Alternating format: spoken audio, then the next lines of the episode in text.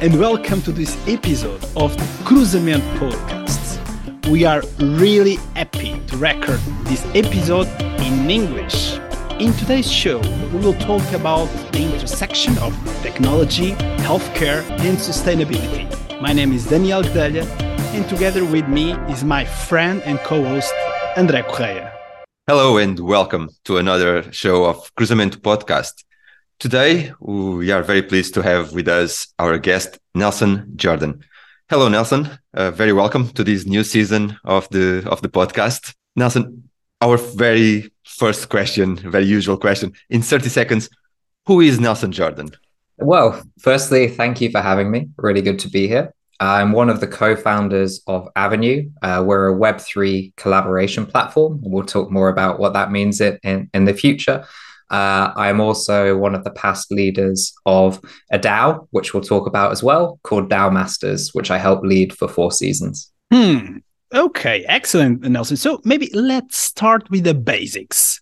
DAOs, decentralized autonomous organization. Can you explain what is this all about and how does it differ from a traditional organization? Of course. So the things that it has in common with uh, an organization in the traditional sense is that it's a group of people that come together for a specific mission because they believe in similar things.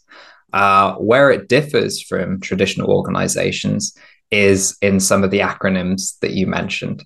So, the decentralized part, instead of uh, the centralized ownership and decision making, it means that financial ownership, decision making, and uh, the way we record information is done in a decentralized manner, which means instead of it being one person or just a small amount of people, it tends to be more.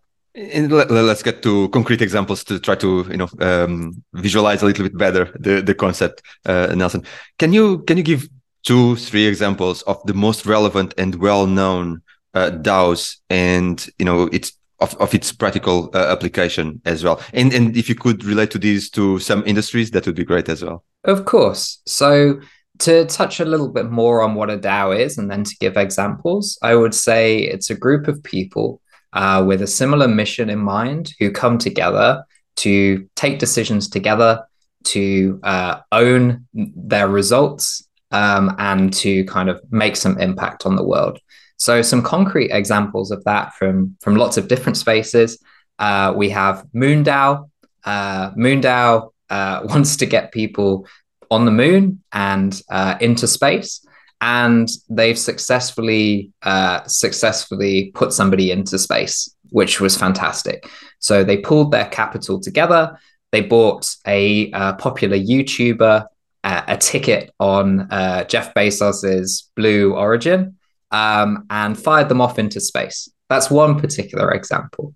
Uh, another kind of and, and Nelson, just uh, shortly reflecting on so Moondao, it's a company or no, it, it's it's a DAO. So it's a group of people that thought this particular idea was super cool, and they were willing to deploy their own capital, give their own money uh, to make this happen because they thought mm-hmm. it was a good idea. Excellent. So okay. uh, another example would be Constitution DAO. Uh, this was covered in, in the media quite quite well, so hopefully some some of your listeners will know it. But a copy of the Constitution uh, fairly recently came up for auction, and again, a bunch of people thought it would be a great idea to pool their capital um, so that they could all be part owners of a copy of the American Constitution. Uh, unfortunately, they they lost. I think they raised uh, you know, I think it was forty million dollars or something uh, together. Um, unfortunately, they were outbid at the last minute, but it showed kind of that people can come together, and if they have a defining mission that they all believe in, uh, great great things can happen. But we have examples from you know every possible industry that you can imagine. There's probably some sort of DAO working on make, making it happen right now. That's really, really cool, Nelson, because it's a, different way to look at organizations, namely at the decision making uh, process. So, uh, for our listeners, uh, what are the key benefits of a DAO uh, and how can it improve the, the decision making process? And can you talk about, uh, for example, the role of blockchain, which we suspect there is a role there, technology in the functioning of a DAO in decision making as well? Sure. So, let's start with the blockchain part. And I've, I've purposely left that out because it can be a bit of a stopping okay. point in conversations for sometimes because it seems like it's getting too technical. But essentially, the way that we record ownership, the way that we uh, ensure decentralization, and the way that we record our decisions and even take decisions uh, happens via a blockchain. So, a blockchain is essentially uh, a shared ledger that people can see uh, information on, right? So there's a certain transparency, and uh, the way it's recorded means that it's almost impossible to change the information, which isn't the case uh, for centralized entities. In, in the, you've mentioned um, the the fact that blockchain was left a, a, little bit out because it's a it's a, a showstopper for some of these conversations. Uh, I, I, think it is actually brilliant, a brilliant topic for for conversation, and um, but it is also a very complex one, right? And uh, and this is uh, maybe why you were referring that the some people are being bit put off uh, with the with the conversation. So these technologies are complex uh, are in the definitions themselves uh, as well having a group of people uh, collecting money to bring someone into the moon right? It's it's a it's it's actually not it's a very complex idea to to, to think of right? So often we observe brilliant technical ideas that are very difficult to translate to general public in a way that everyone really understands them. So there is this common mission which is great but then they also need to understand how all works and how, how it all fit uh, together and to adopt it, right?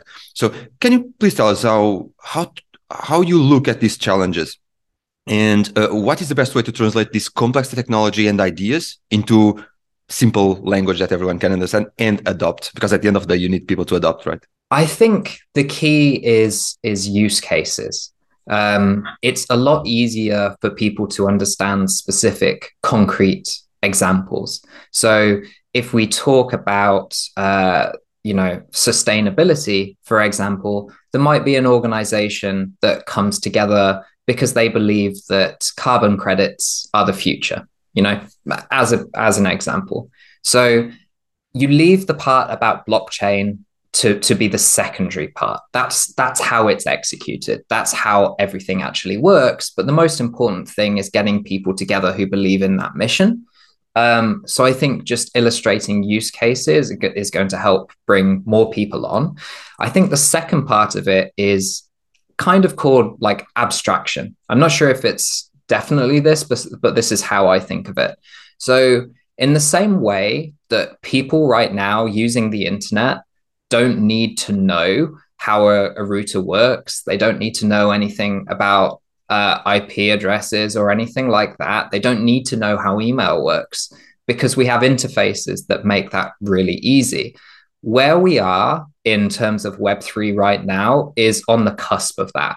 So, you know, 10 years um, ago, obviously, this concept of Bitcoin, which the first blockchain was invented. And for the last 10 years, it's been incredibly technical. I wouldn't have found my own place in this space back then because I'm a non technical co founder.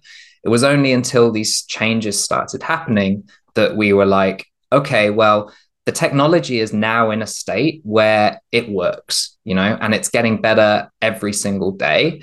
Now we need to almost abstract that technological aspect and that complexity away and ensure that users just have something that works and that is understandable and the user experience is super clear um, and the security issues as well.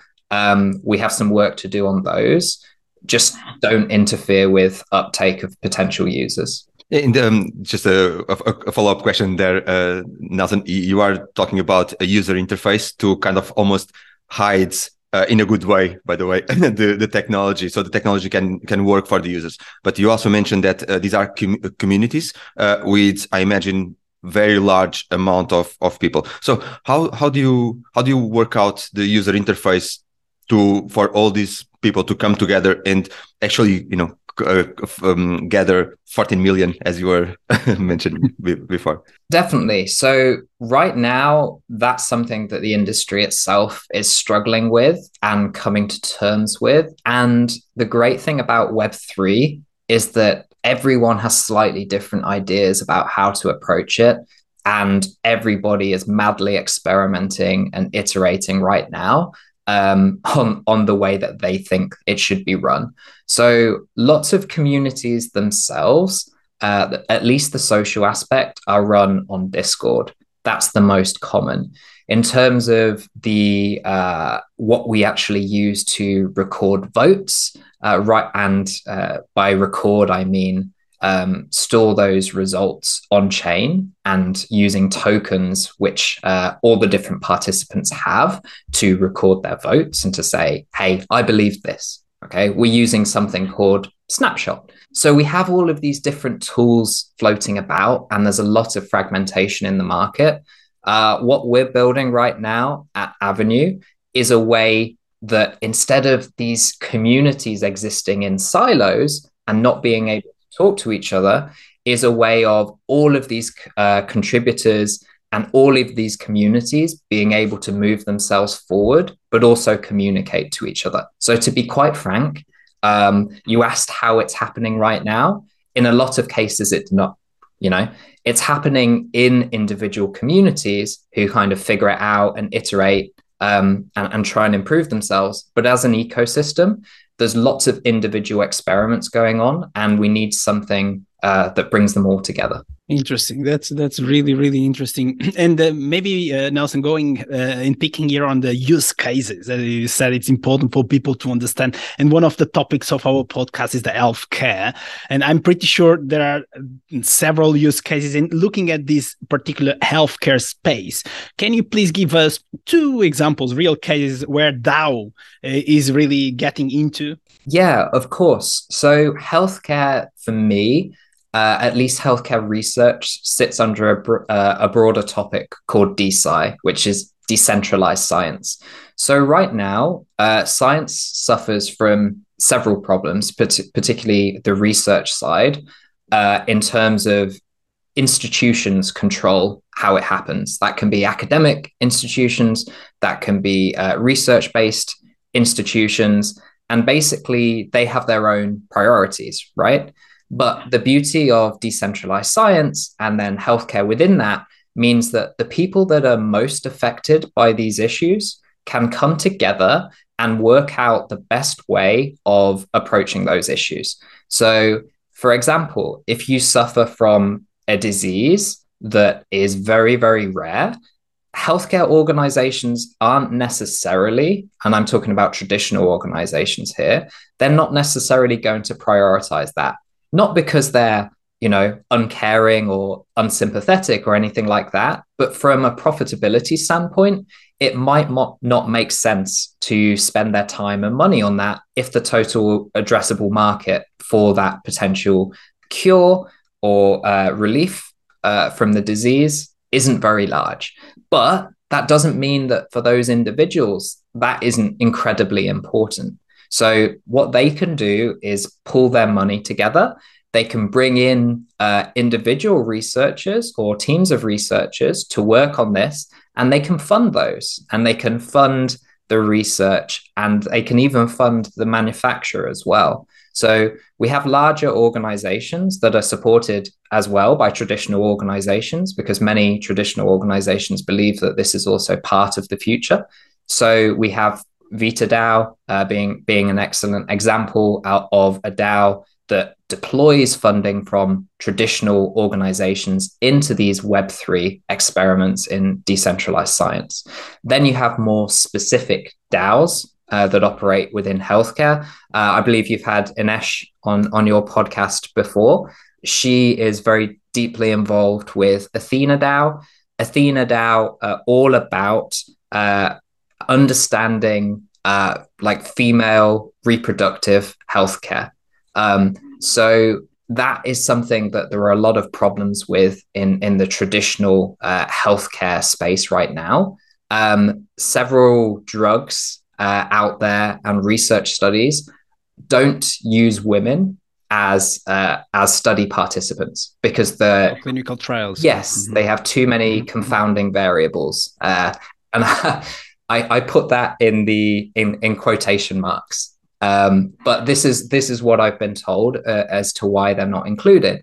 But people that care about that can come together. They can decide this is my priority uh, as a woman or as a supporter of women's reproductive rights, and to say this needs more focus. Let's be the ones that focus on that. We can't, you know, rely on traditional organizations to have our best interests at heart or, or because this doesn't make sense from a, a, a business perspective, a financial perspective to address. So we're going to have to do it ourselves. That's super interesting, Nelson. It kind of, kind of comes to my mind democracy 3.0 or 5.0, whatever, right? So the, the, is no longer only in the hands of public or private institutions to decide the strategy where to go and to invest, but in our hands of every citizen. Is it a, a right way to think about it, Nelson? Exactly um, and it's it's happening in every space that I can I can imagine.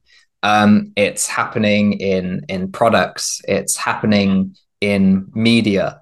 Um, it's happening in development. It's happening in science. It's happening in in physical locations. You only need to look at organizations like Cabin, organizations like CityDAO, who are trying to create decentralized cities full of people who believe the same things and they don't need to be connected um, in the physical sense uh, and located next to each other. What they can do is create these pods of similar thinkers all over the world and try and propagate their beliefs. In, in the, it is very interesting uh, that you've we are talking about the society. We are talking about you've talked about uh, t- uh, traditional organizations and the DAOs all working together. So the the ecosystem here is is required to come together to co-create and co-innovate to to move us uh, further. So it's very interesting. Yeah, the the important thing to remember is that organizations are just groups of people, and sometimes they're you know more centralized in in the traditional sense. Sometimes they're more decentralized.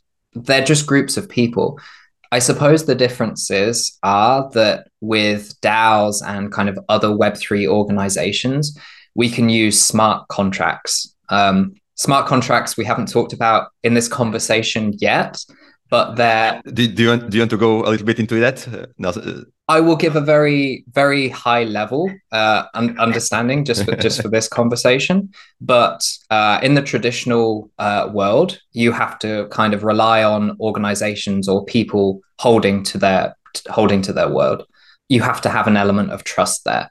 Essentially, smart contracts are things that execute uh, automatically uh, if a set of criteria occur, and they basically transform that from an environment where you have to trust people, and sometimes there isn't an environment where you can trust people, to more of a trustless or less trust uh, environment, so that you can assure that these things do happen. Um, which is a great way of aligning incentives and making sure that everybody knows the outcomes. In, in, in, in fact, these technologies can even go broader uh, than the DAOs, even into uh, um, traditional organizations. I'm thinking about insurance companies, for example. Exactly. So, uh, but when we talk about these, Nelson, um, it comes to mind uh, inevitably the cybersecurity side of things, right? So, uh, and here, this is um, one of the questions we would like to ask you is, uh, can you tell us a little bit more about the security challenges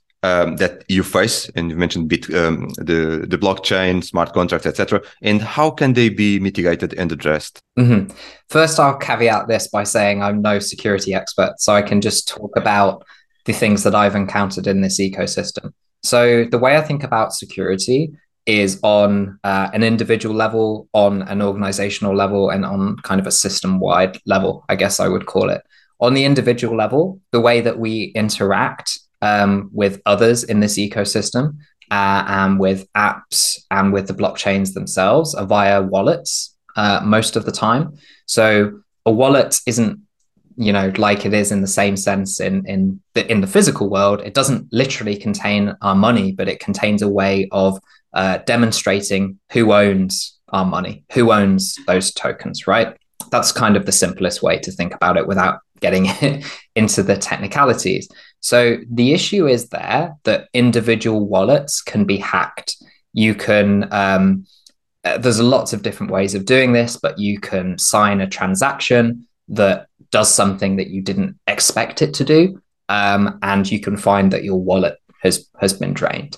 You there are more traditional hacking techniques as well, such as you know requ- requiring or requesting people that give up their seed phrase, which is basically a way of accessing the wallet. So that's kind of the individual level, right? And I think the user interface there is improving daily to make that happen less and less. So there are tools out there right now that are being developed that means that transactions, when they appear right now, appear in the form of code, which are incomprehensible to 99% of us.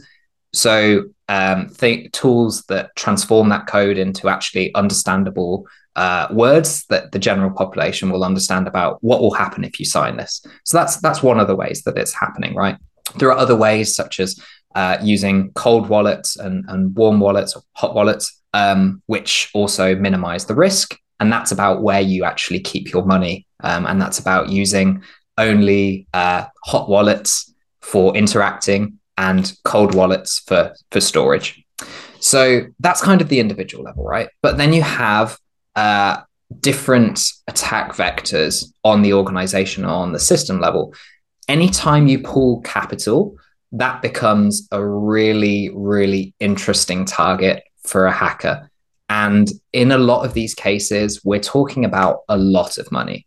Uh, in some cases, we're talking about hundreds of millions uh, stored, you know, and accessible uh, via smart contracts. Um, again, don't fry me, anybody out there. Uh, on the technical side, if this isn't quite right, it, it is it is correct on the conceptual uh, the conceptual level at least. So anytime you have that much money, that becomes an incredibly attractive target. So there are people working out there day and night to try and get that money.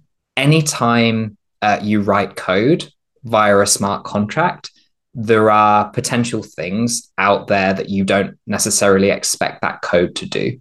And I think as more and more people are writing smart, smart contracts, we also have teams of auditors that are doing the same thing to try and find exploits in those those codes and fix it before hackers can can access it. So there's those sort of levels that I think of. Okay, how can we better protect the individual? Okay, well, that's a combination of education and better user interfaces.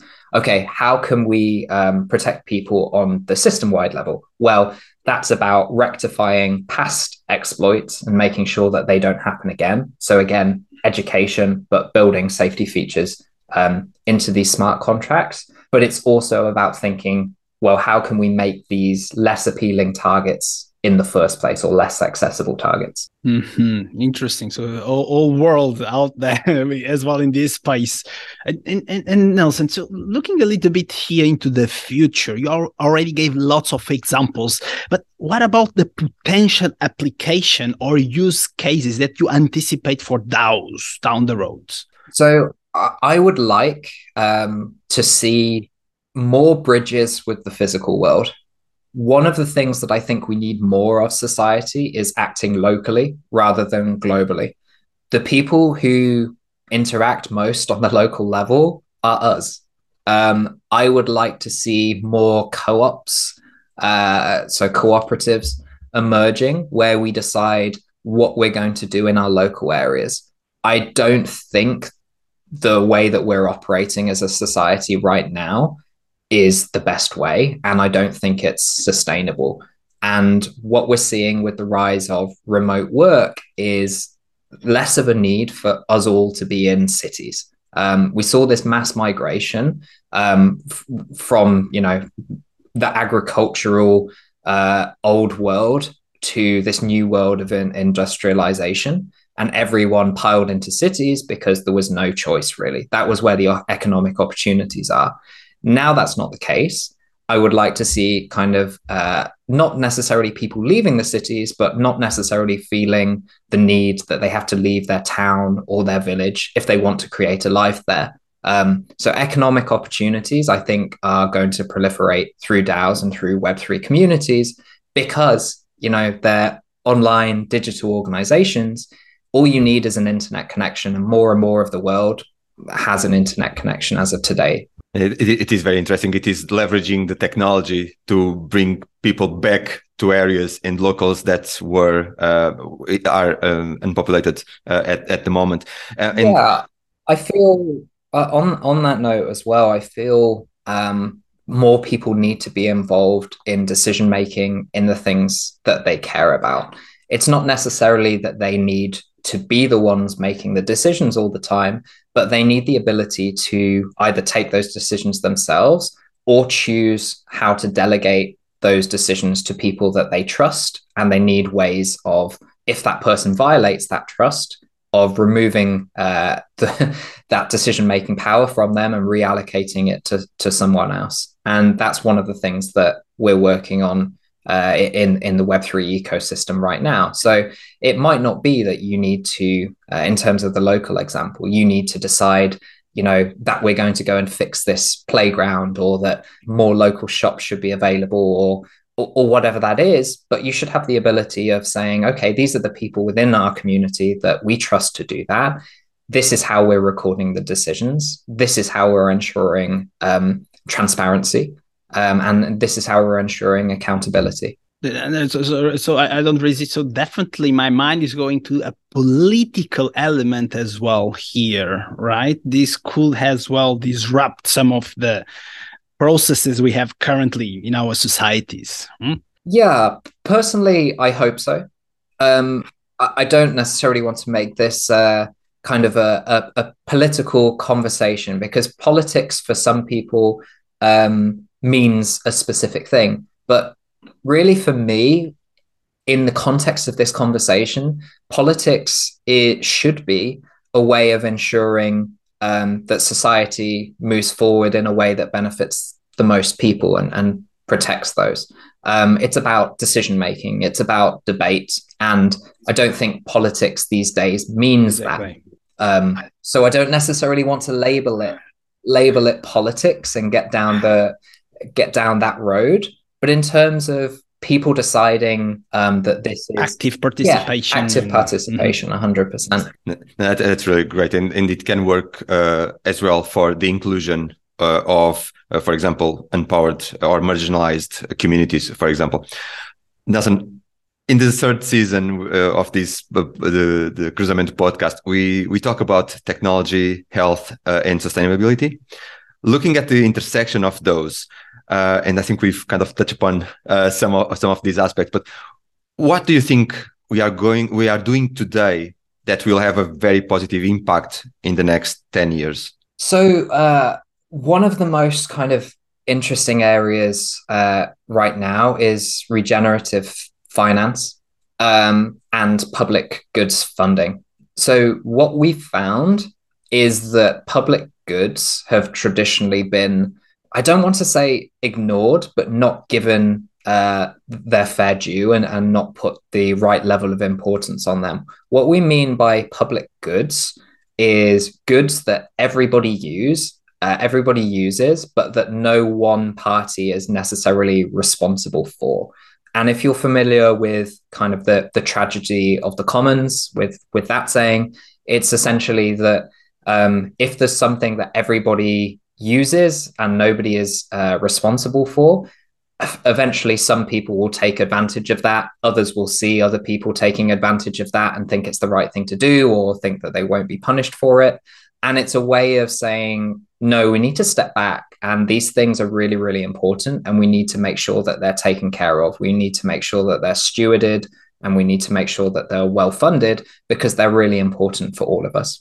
Things organizations like gitcoin um, are doing a, a, really, really fantastic job of making sure that these uh, kind of programs or campaigns or initiatives that might normally get overlooked because they're not profitable, they have no necessarily business model at, at, the heart of them, but nevertheless are incredibly important for a well functioning society, are actually taken care of. Wow. Nelson, thank you so much. Uh, we would like to, to thank you, of course, for your time and availability. So today we talk with Nelson Jordan about DAOs. Uh, what a topic. Uh, and he gave us lots of examples in several industries from healthcare as well uh, as how this can contribute for inclusion and how DAO is responsible put someone to put someone in the space. So just the, the sky is the limit. Maybe the very last one question, Nelson, in case our audience uh, want to know more about you or, or follow your activity, where can they find you online? Sure. So probably the best place is Twitter. Uh, you can find me at Nelson T Jordan, or you can find out more about what we're doing at Avenue at Avenue Place. Um, we'd love to see you around. If you want to know more about Web3 or DAOs, there are no stupid questions. Um, please find me and, and ask away. Nelson, thank you. Thank you very much for our listeners and those that are watching us on YouTube. Uh, you can also find us on our website, LinkedIn, YouTube, Twitter, Instagram, and all podcast applications. You can find all this information and more in our show notes. We also invite you to subscribe to our newsletter. And bye for now. Thank you very much for for everyone that has uh, listened um, and and watches. Uh, we hope to see you very soon for more episodes of Cruzamento podcast. See you soon.